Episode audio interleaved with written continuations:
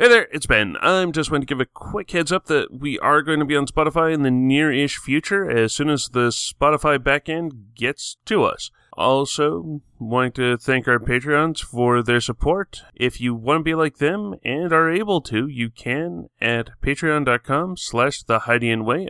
Otherwise, share the show. Word of mouth is such a huge multiplier for getting our name out there. Thank you, and now on to the show.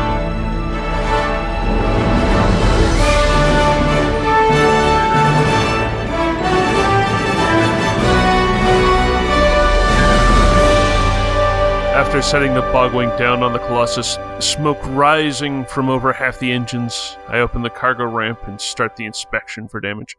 Now, Lisa, I have a feeling we're going to be able to get our bearings here. Right. Get my bearings in the middle of the ocean with nothing around to get bearings around. Except, is that a giant tower made of spare astromech parts coming out of the ocean? Welcome to a binary tale from the Hydian Way. We are your hosts, Risa D and Ben Yendel. So, the elevator pitch for this is every now and then you get players who have their own idea as to which aspect of science they're wanting to apply to your game that is about wacky hijinks in space or wacky hijinks in the Pacific Northwest with a Minotaur. Okay, I've got dragons. Why am I bringing in actual population distribution of medieval society into that? You keep saying every now and then. It's one of my favorite songs. It just keeps coming to my head every single time you say every now and then. yeah, fair. I can think of when I've had this at my table twice, and it wasn't the player trying to rules lawyer me, it was just them trying to get on the same page I was. The first time I let the player walk all over me, and it ruined an adventure in a very bad fashion. What happened was this is back in Star Wars Saga Edition, so there wasn't story points per se, but there is also GM Fiat, where I could have just stuck to my guns. So what I did was essentially, if we're going with the FFG version, I flip my Dark Destiny point, and boom, they drop out of hyperspace, and their nav computer is wiped. Going by local sensors, they've got no idea what the stars are called. They've got a couple planets within a short hyperspace jump that they can sense, that they can get to, and then hijinks can ensue. That was the idea behind it. I had a planet with a hut. I had this little sector of space figured out. This player, on their first time at my table, I'm trying to be nice, and they had just gotten this Imperial Corellian Corvette. I think it might have even been a assassin one because they had that in the Saga edition. I think they've got that in the FFG version, but you gotta go looking. It's a combat variation on the Corellian Corvette. They had stolen it. They had like Imperial crew in the cargo bay that they were trying to take to Rebel High Command or some such. Then Navicomp goes out. They drop out of hyperspace. No idea where they are. What this guy's wanting to do is instead of taking the plot thread, which is like jammed in front of his face, you've got no idea where you are in the galaxy. You've got a couple planets in, sitting in front of you. Let's investigate them. Maybe they've got local star maps or something. His idea was let's take all the astromechs that we've got, because each of them have, at the time, I think it was like 10 hyperspace jumps programmed in, so they have to have X amount of stars in their core. Instead of setting a DC high enough, like in FFG, what I should be doing is okay, you're spending a destiny point to do this rule. you are going up against five difficulty dice to start with, plus upgrade for this and that, and until you're pretty much going up against four or five red dice and the purple. Yeah. Like nowadays, that's what I'd be doing. In Saga Edition, I really figure I should have put it like a DC 40, where you're rolling a 20 sided die, so it ain't happening because far too many stars. Yeah. All of the astromechs have 10 jumps in them. That's not. No. that's what I should have said, but I went with it. I set a too low of roll, so they made the roll and continued on, and thus was me burning my prepared ideas. I tried to continue on with it, but just didn't really work out, especially considering, oh, yeah, they're supposed to be kind of stranded. Yeah. Like, some of this is a player is trying to reconcile what they think. As I said, brand new player to my table. They didn't know me from anyone. Their last GM could have been the most thou shalt sort of GM ever. And I was trying to go a lot more narrative. But the start of this concept is so, how do you take a player who has suggested some of this and they're coming at it from a direction which is so far out of left field for you that you aren't quite sure what they're trying to do? Well, Risa's golden rule at the table communication. Honestly, in this kind of situation, it's like a stop, drop, and roll, right? So I'm going to stop. But I'm going to say, okay, why? First of all, Fair. that's that's my first question is why. I let a lot of things slide at my table. If people sound like they're going to come up with something really cool, my table is all about the rule of cool. I end up going very improv heavy because of this, but I also have made it very clear to everyone at my tables that if we're going to work with improv, it goes both ways. And what you're telling me right now is that you were rolling with something and you were pitching an improv idea, and your player said, no, but, when it should have been a yes and. So instead of taking the story that you were giving them, he said, uh, but actually, we have all of these astromech droids and uh, we can put them all together instead and completely avoid this. And my first question is why? What what are you planning on doing that's not the story I just came up with? What what are you doing? This is the beginning of my adventure that I have just created for you. There's not like what what do you get out of avoiding the event? do you not want to go on an adventure? What is the point of this? When I've had things like this happen at my table, normally what I try to do is I try to be laid back and joke about it first. In character, talk to people and be like, no, we just kind of need you to keep just doing this thing that I'm telling you to do. But if they keep trying to push at it, I have just stopped stopped the game and I say no. Which is something that GMs are allowed to say. We're allowed to say no. At the time, I wasn't a confident enough GM to do it. And I think that's a major issue, especially in the way that D&D culture is, I feel, especially with the idea of it's like this whole thing where player versus DMs and that kind of culture of the DMs have these things and the players are out to foil their plans. And so we're kind of conditioned to feel like we're not allowed to say no and we're supposed to just throw more harder things at them instead of just being like, hey, dudes, how about we don't? Since then, I've actually had once with the same group have something happen. Actually, it's a much storied on this show situation. One where I actually then ran it like two, three times afterwards with different players to see what did I mess up. Because I was still under the impression that I had messed up something. Hmm. and this is the short scene in Suns of Fortune. It's the cantina scene from the sh- micro adventures or the micro scenes that you can just string into their own thing. The player party gets bumped into by this pickpocket, something gets dropped onto him, a scuffle ensues. Eventually, a Ronto gets driven into the cantina, and all wildness happens. Once, which then led to the party kill, because it was at that point where I just sort of threw up my hands and same crew as the uh, astromech thing, but much later on. The one guy who was still sort of plugged into what the adventure was, I was sort of him and I were sort of doing the adventure. Everyone else was not really zoned in. And he tried to soothe the Ronto by getting on its back and calming it with survival. Like it's an enraged Ronto. Why not? Hmm. It could happen. yeah, possible. I don't think I may have flipped the destiny point, but I still just essentially handle it as an impossible check with Yeah. an upgrade that had a despair in the end roll. and he failed. Oh, And he got squished. Actually, I don't think he got squished at that point, but later on, he got squished. Sometimes you need to squish PCs. It, sometimes. Sometimes things just get to the point where players and GMs are not talking on the same level. These are the times where communication is broken down. Yeah.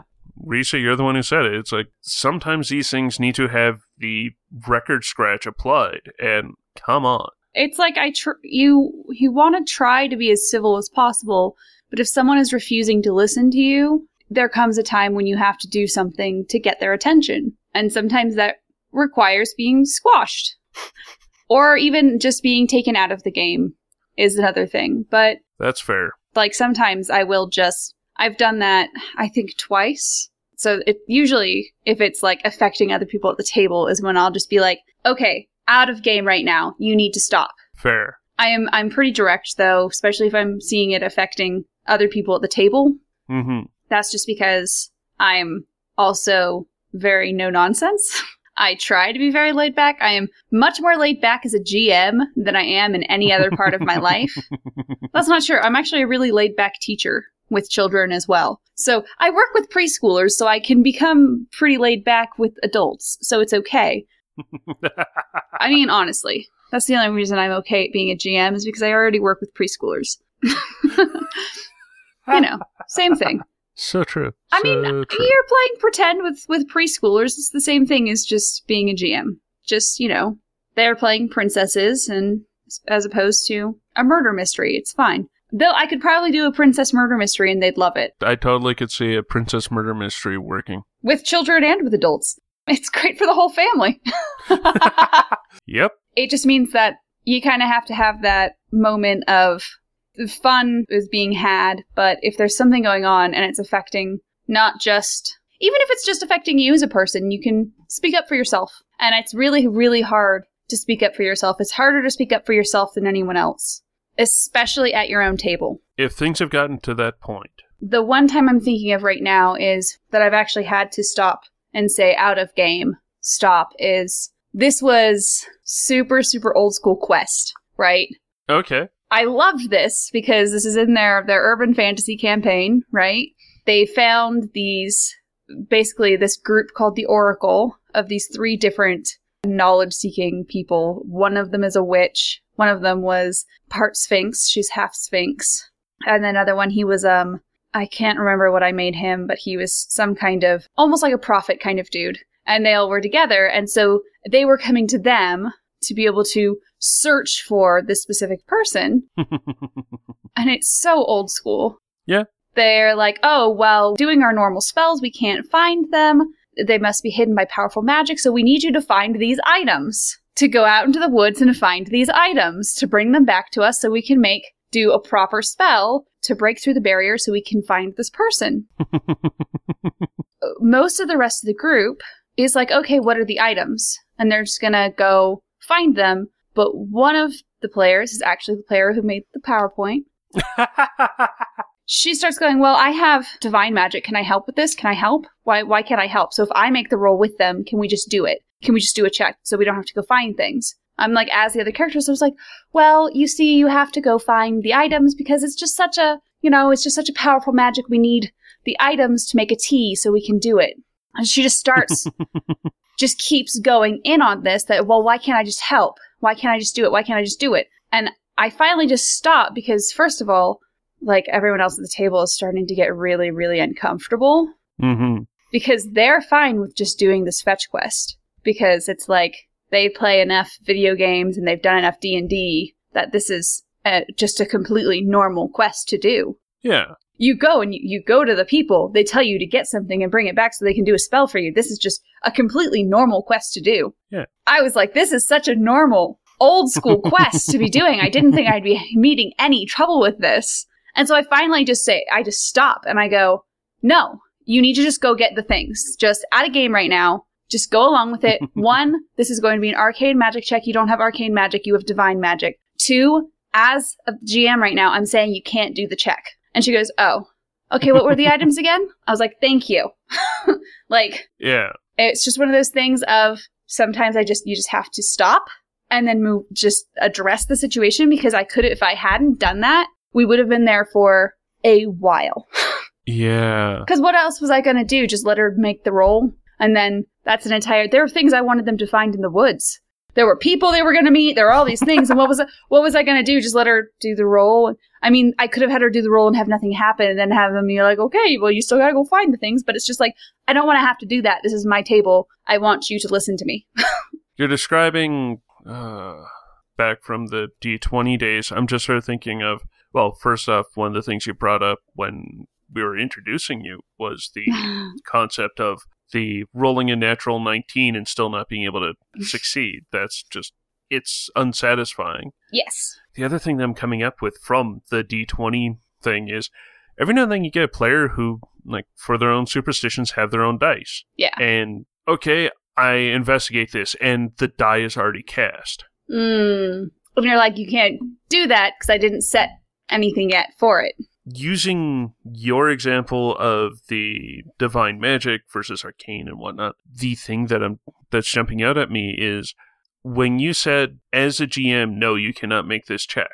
It's showing off one of the foundational rules to the narrative system. To make a check, two people have to agree to it. Yeah. One of those is the GM. Everyone else can be like trying to do peer pressure and that sort of stuff. But or you can get like some people who are GMs in other situations like, yeah, yeah, just do an easy check or something Yeah. like that. It's like no, until the GM says so.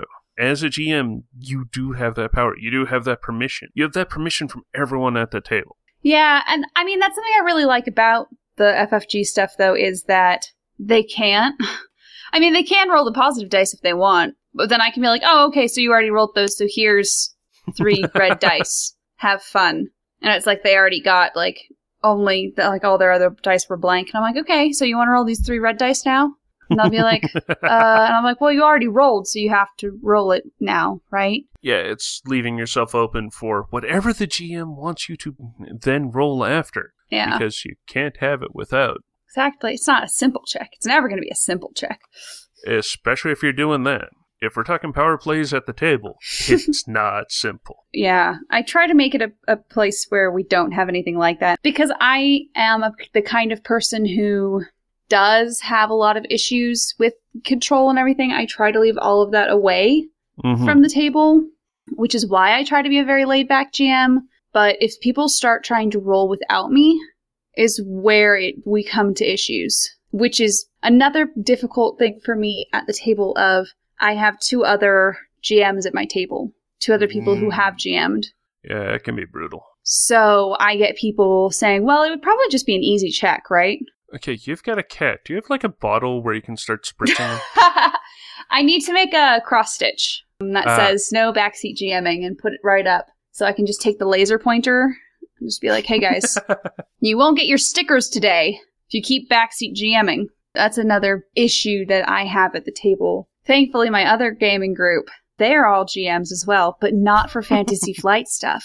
It's all for regular Ah. D&D. So they have ideas, but they don't know how to implement them, so there's there's not so much of an issue yeah.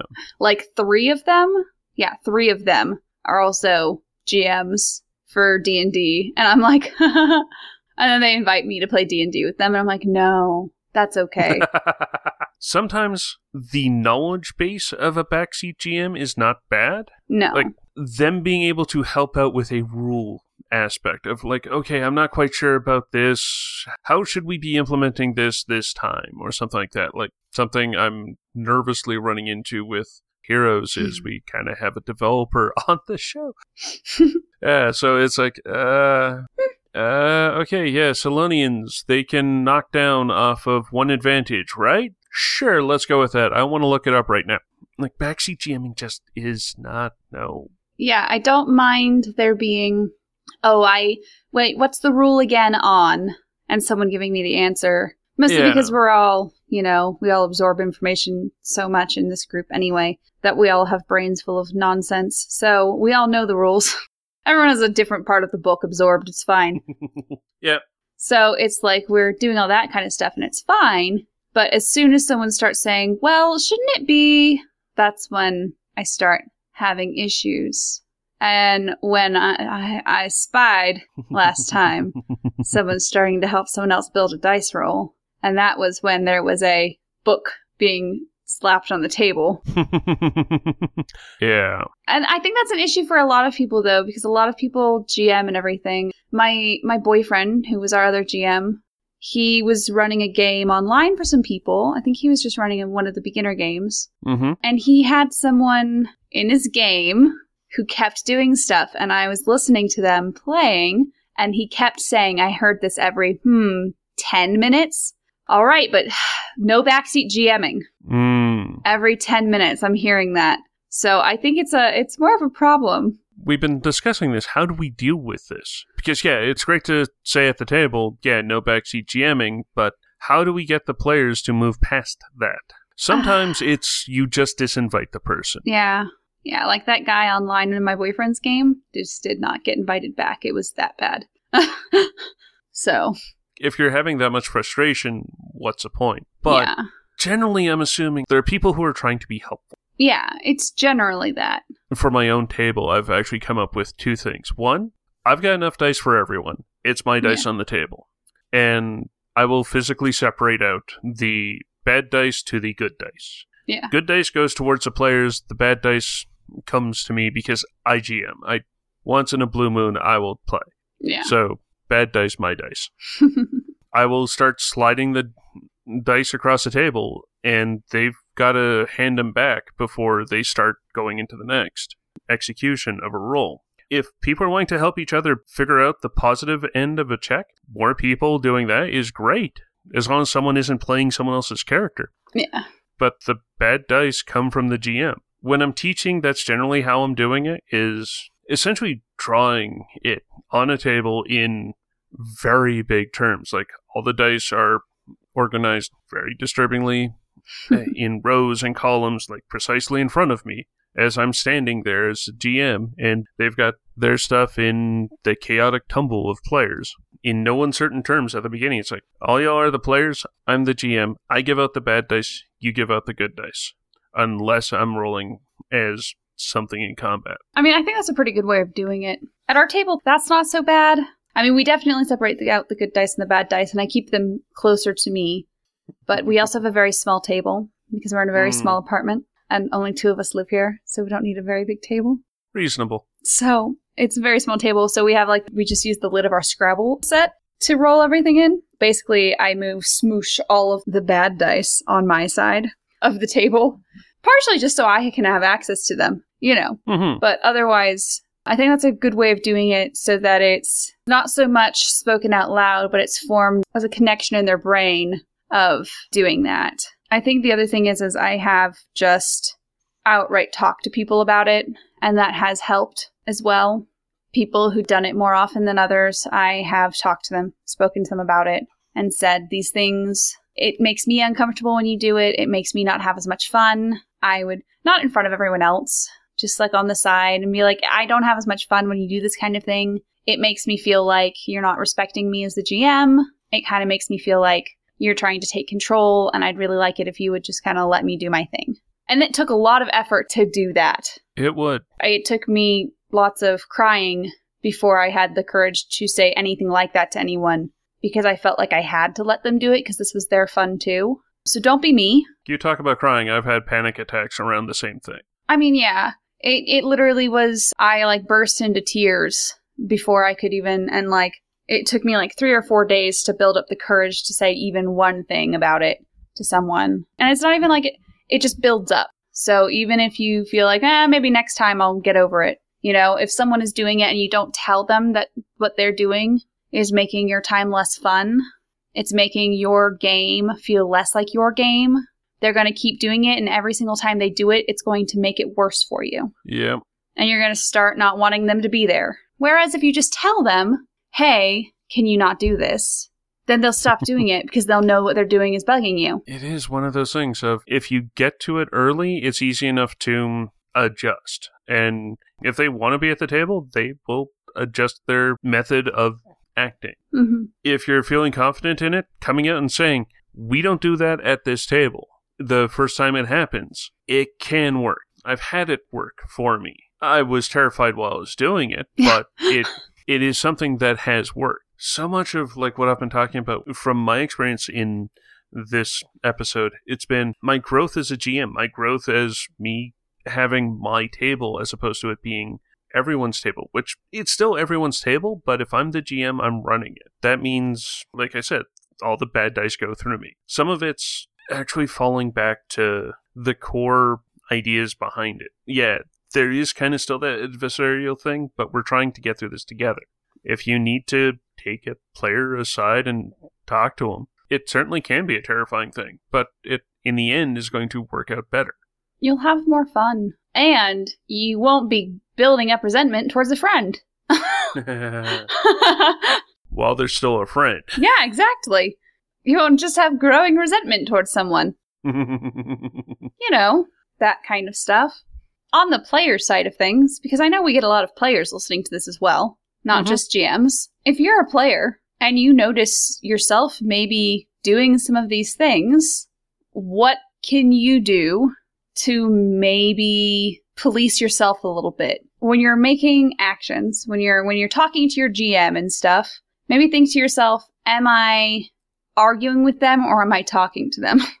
because I think that's it's one of those things where it's often becomes an argument, and I think that is always a sign of someone who is not seeing it as much of a game and is seeing it more of more of an adversarial thing. If every single time your DM asks you to roll something, you want to argue with them about it, maybe take a second and wonder why. Mm-hmm. Because I can understand, especially if it starts feeling like they're giving you harder and harder rolls all the time, and maybe you feel like they want you to fail. Maybe they're trying to tell you something. because if you've listened to the rest of our conversation in this time, uh, maybe they're trying to tell you to not go down a specific way. Maybe they're trying to tell you to not do something. Yeah. You're going to get squished soon. Well, there's that, though. the nut negotiation, the nut negotiating or trying to charm someone earlier in that scene. Yeah. Amazingly enough, the same player. As I said, three strikes. The scene with the Ronto is also the scene with the a negotiator that they set up to negotiate and try and charm this security guard, and he just pulls out his blaster and shoots him in the face. Yeah.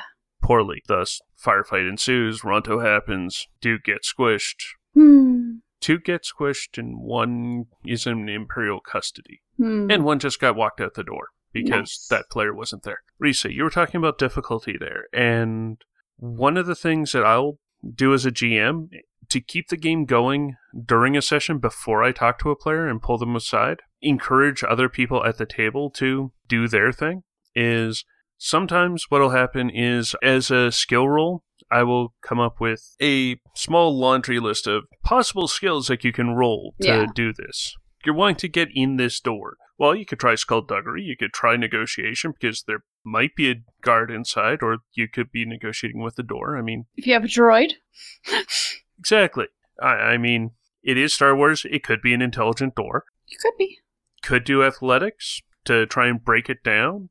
Could try shooting the door. Like, there's ways. Yeah. But each of those has a different difficulty. So, on a player party where there's a thief who has skullduggery and is trained in skullduggery, has talents to make skullduggery easier, and then I get another player who doesn't have all this, and it's okay, I'm going to try and kick the door in. Mm. The ideal thing is either trying to create a discussion of what the players are going to do, or that particular player needs to be taken aside and essentially invited to the rest of the party. Yeah. And I've had that sort of player, but what I'll do as a GM, at least for that session, if they're trying something like that, especially if it's, well, this person can skullduggery their way in and this person's trying to athletics their way through it, the athletics check is going to be a harder one than the skullduggery check. Yeah. So if someone's trying to rock star their way into it, I will subtly punish them by giving them a higher difficulty. Definitely. I'll do stuff like that if someone has been hogging skill checks, if that makes sense.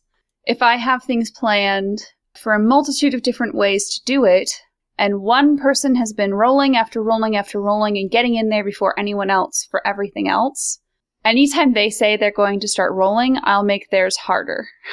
And everyone else's will be easier. I absolutely do that too. because it just it's one of those things of well maybe someone else can roll and sometimes it'll still be it'll be like a really cool roll so i'll be like sure you can do it but and if everyone else is okay with them still rolling i'm fine with that. But that's not usually the case. If someone is hogging skill checks i will start raising their difficulty on them. Even if it would normally be a hard skill check i will be like well i'm just going to start flipping some points and maybe now you have some reds in there too. Whoops.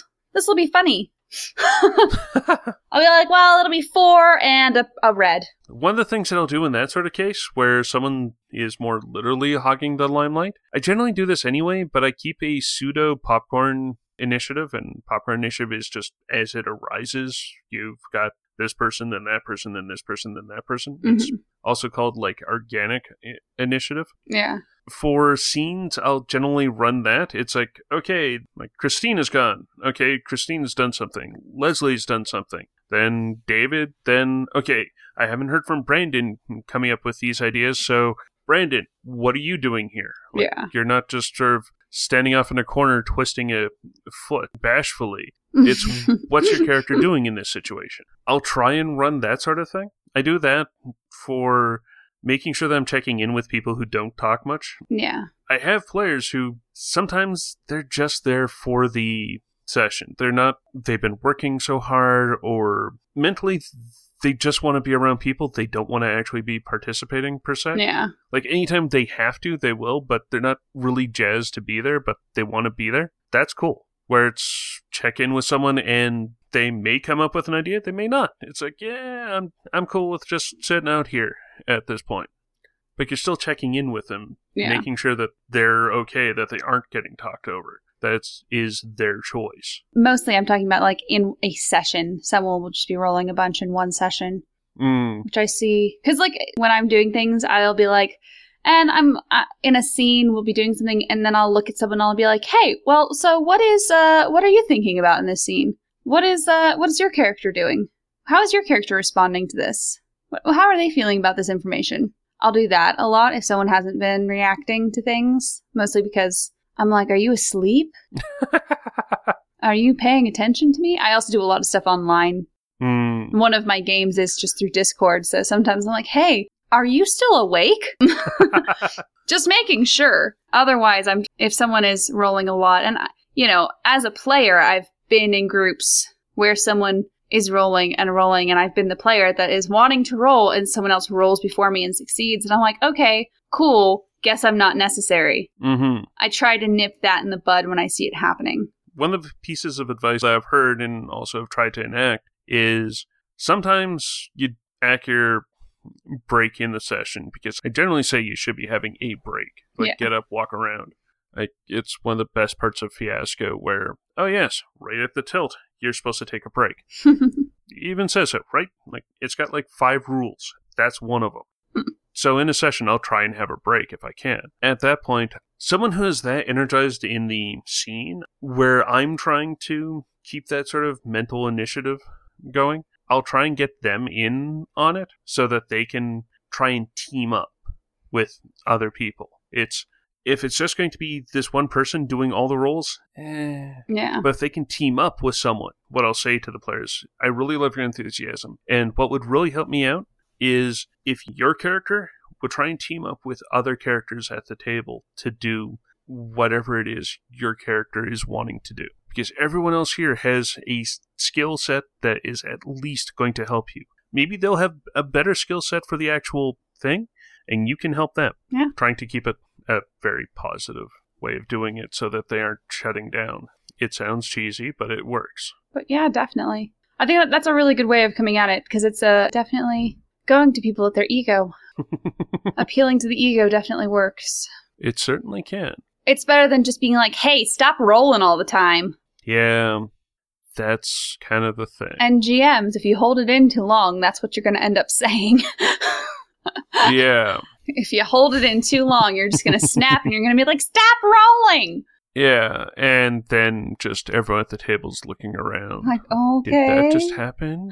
We're just trying to save you from having a complete mental breakdown at the table, like so many before you. Yeah, and how? Yes. Risa, do you have any final piece of advice for our listeners about trying to channel players into a more productive method of Play. play? Yeah. I'm going to sound like a broken record again, but communication. Communication, it's key. My golden rule. Don't let things fester. I'm also going to sound like a therapist and don't bottle it up. uh, let it out. If you have a hard time with confrontation, it might be easier for you to send them a text message even about it and be like, hey, great session today. I was just, you know, maybe next time let's try and make some cooperative roles with people as well. Something like that, even. Yeah. Something that's like, you did a lot of great rolling today. I was wondering if maybe we could try some assisted rolls and stuff next time. Something like that. Even something like that helps. But also, don't be afraid to say no. It's it's something that's really really hard, but once you find it, it's a lot easier. You're allowed as the GM, no matter what all the memes online tell you. You're allowed to look at your players and say, mm, I'm not feeling that idea. Can we stick to what I brought up? Because it's all at GM discretion at the end of the day, Yeah. especially in a narrative system like this. It is all up to your say. So if they're not having fun, maybe don't do it your way. Like if you're literally torturing your players, maybe maybe go with what they want to do. But if they're literally out to try and ruin your plan, you're allowed to just say no. Exactly. I absolutely agree with that. Like my second rule, because Reese's first rule is my first rule. communicate. If things are starting to make it so that it's not fun with for you, communicate. You've got to if you want to stay with this group, if you want this group to stay whole, you've got to communicate. You've got to work through that. If it doesn't happen, it will just fester and eventually things will erupt. Sometimes as a GM, you've got to figure out that this person and that person are not seeing eye to eye, and you've got to find out what's up. My actual final piece of advice is a primary rule of the narrative system is everyone is at the table to tell the same story. The GM is there to tell a story, the players are there to tell a story. They're there to tell the same story. The GM may have it in their mind that yes, I will be surprised if one or more of hmm. the players make it out of this alive. If they die, they die. If they don't, yay! But it doesn't have to be adversarial. If you're wanting an adversarial game from FFG, try Imperial Assault. It's got a lot like hmm. RPGs, and it's purely adversarial. Yeah. FFG narrative is we're creating a common narrative, Exactly. and we've got to approach it that way.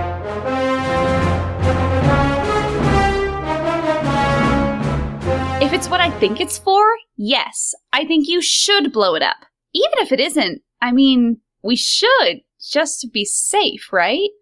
Oh, with it being made of astromechs, I don't know. They have a very annoying habit of surviving explosions. We really should find that etiquette droid I saw and to get them to talk to the rest of the droids. Find us next time on a protocol tale from the Hydian Way. You can find show updates on Twitter at the Hydian Way, and I'm at Deuterium Ice. And you can find me at Cookie Kit. We're all at thehydianway.com where you can find previous episodes, links to things we talk about in the show, and our live play podcast, Heroes of the Hydian Way. You can find additional episodes at Apple Podcasts, Stitcher, and Google Podcasts. Plus, you can help us out by rating and reviewing us. Drop us a holocom at tales at thehydianway.com. We're also on Facebook as Tales from the Hydian Way. If you like what we do and want to support the show, you can find us at patreon.com slash thehydianway. Or give us a coffee at ko-fi.com slash the Way.